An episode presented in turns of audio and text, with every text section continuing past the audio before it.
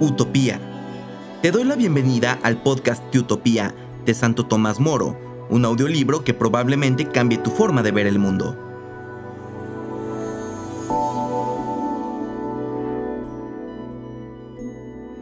En este sexto episodio seguimos en el segundo libro, El arte de la guerra, y leeremos de la página 58 el quinto párrafo a la 62 el primer párrafo. El arte de la guerra. Abominan la guerra con todo corazón. La consideran bestial aunque ninguna bestia recurre a ella con tanta frecuencia como el hombre. Contrariamente a lo que sucede en la mayor parte de las naciones, creen que nada hay menos glorioso que la gloria conquistada en la guerra.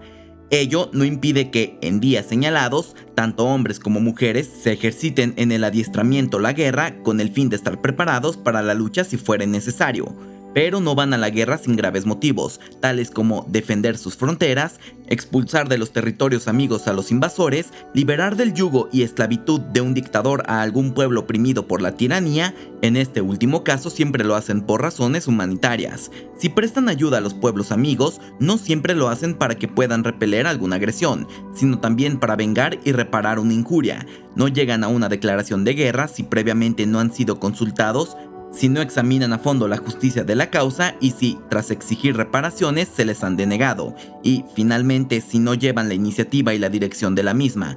A esta decisión llegan cuantas veces los enemigos arramblan con un cuantioso botín, y más enfurecidos todavía cuando sus agentes, a causa de las leyes injustas o por una interpretación pérfida de las justas, han sido objeto de vejaciones y de faltas acusaciones en el extranjero no otro fue el origen de la guerra que, poco antes de llegar a nosotros, mantuvieron los utopianos contra los alaopolitas en favor de los nefelógetas. Se trataba de una injuria, así al menos les pareció a ellos, injuria con visos de legalidad a los mercaderes de los nefelógetas en territorio de los alaopolitas. Fuera injuria, fuera derecho, lo cierto es que fue vengada con una guerra atroz. Al odio y a la fuerza de las dos partes contendientes se juntaron las pasiones y los refuerzos de los países vecinos fueron arrasados pueblos muy florecientes, otros duramente castigados, y no cesaron los males hasta que los alaopolitas fueron totalmente derrotados y reducidos a servidumbre. De este modo fueron sometidos a los nefelógetas, los utopianos no hacían su propia guerra,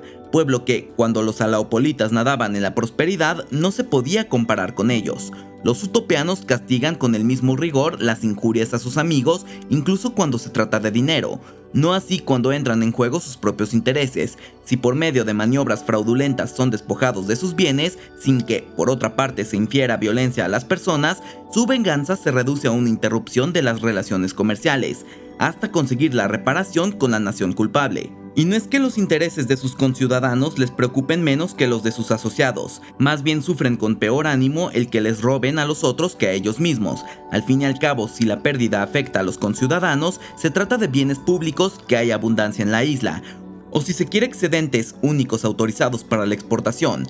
Nadie, por tanto, siente la merma. En cambio, los comerciantes de los pueblos amigos pierden su fortuna y sufren un gran perjuicio. Piensan lógicamente que sería demasiado cruel vengar con la muerte de muchos hombres un daño que no puede afectar ni a la vida ni al bienestar de sus conciudadanos. Por lo demás, si un ciudadano de utopía es maltratado o muerto injustamente, sea por decisión pública o por iniciativa particular, envían una misión diplomática a verificar los hechos, exigen que les sean entregados los culpables y, caso de no ser entregados, se niegan a cualquier pacto, declarando inmediatamente la guerra.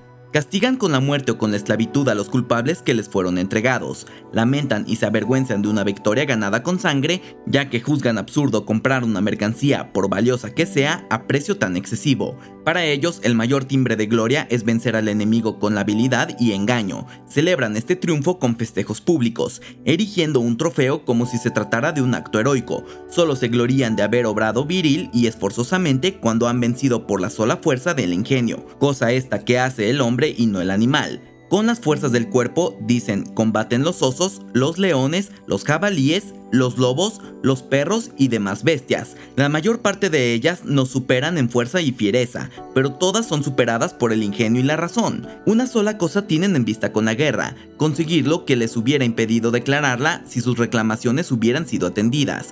Cuando esto no ha sido posible, su venganza se cierne implacablemente sobre aquellos que consideran culpables. Así el terror los apartará de cometer semejantes desmanes en el futuro. Tales son los fines que persiguen y que tratan de conseguir con rapidez. De todos modos, en ellos la preocupación de evitar el peligro está por encima de la gloria o de la fama, en consecuencia, apenas declarada la guerra, hacen fijar secreta, simultánea y debidamente autenticados con su sello oficial multitud de bandos en los lugares más visibles del territorio enemigo. En esto se prometen sustanciosas recompensas a quien quitare la vida al príncipe enemigo, asimismo otras recompensas menores pero estimulantes para las cabezas de ciertas personas cuyos nombres están escritos en estos mismos bandos.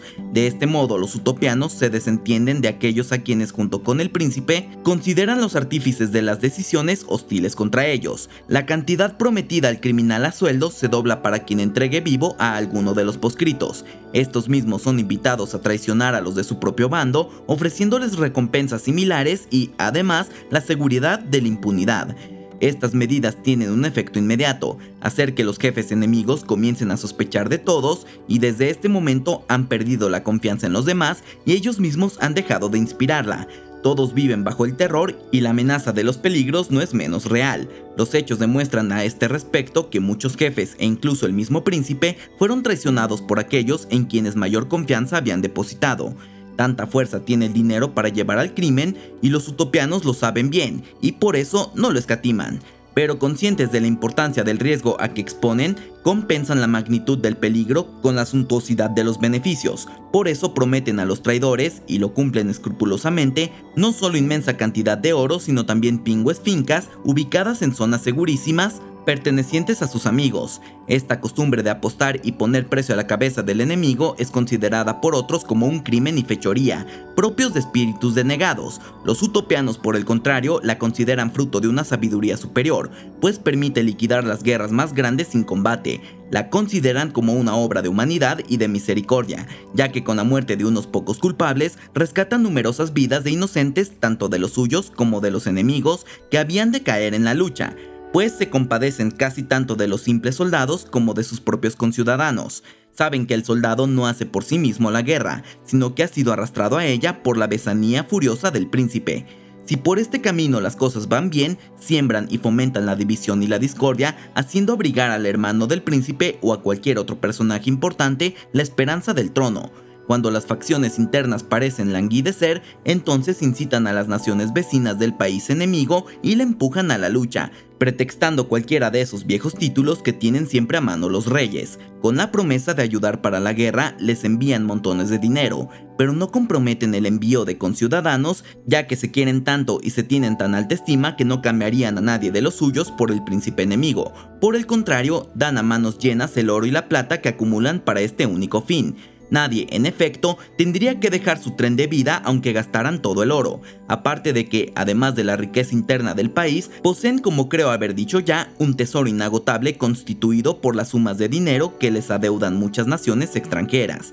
Con él reclutan para la guerra mercenarios de todas partes y sobre todo de los apoletas. Los apoletas son un pueblo situado a unas 500 millas al este de Utopía, un pueblo bárbaro, feroz y salvaje que prefiere las selvas y las rocas donde se ha criado. Es gente dura que aguanta pacientemente el calor, el frío y el trabajo. Esta raza endurecida desconoce el refinamiento de la vida y no presta atención alguna a la agricultura, al confort de la vivienda del buen vestir y solo se cuidan de la crianza del ganado y gran parte vive de la caza y de la rapiña. Nacidos solo para la guerra, están siempre al acecho de la misma. Si se les presenta la ocasión de hacerla, no la dejan escapar. Dejan en desbandada sus montañas y venden sus servicios a vil precio al primero que recluta soldados. No han conocido más que un arte de vivir, dar muerte. Pero se baten encarecidamente y con una fidelidad insobornable al servicio de los que les pagan. Nunca, sin embargo, se ajustan por un periodo determinado, aceptan el contrato bajo la condición de pasarse al día siguiente al enemigo si éste ofrece un sueldo mayor, sin perjuicio de volverse a enrolarse pasado mañana si son invitados a ello con un ligero aumento de sueldo. Rara es la guerra en que no se encuentre una buena parte de ellos en los ejércitos contendientes,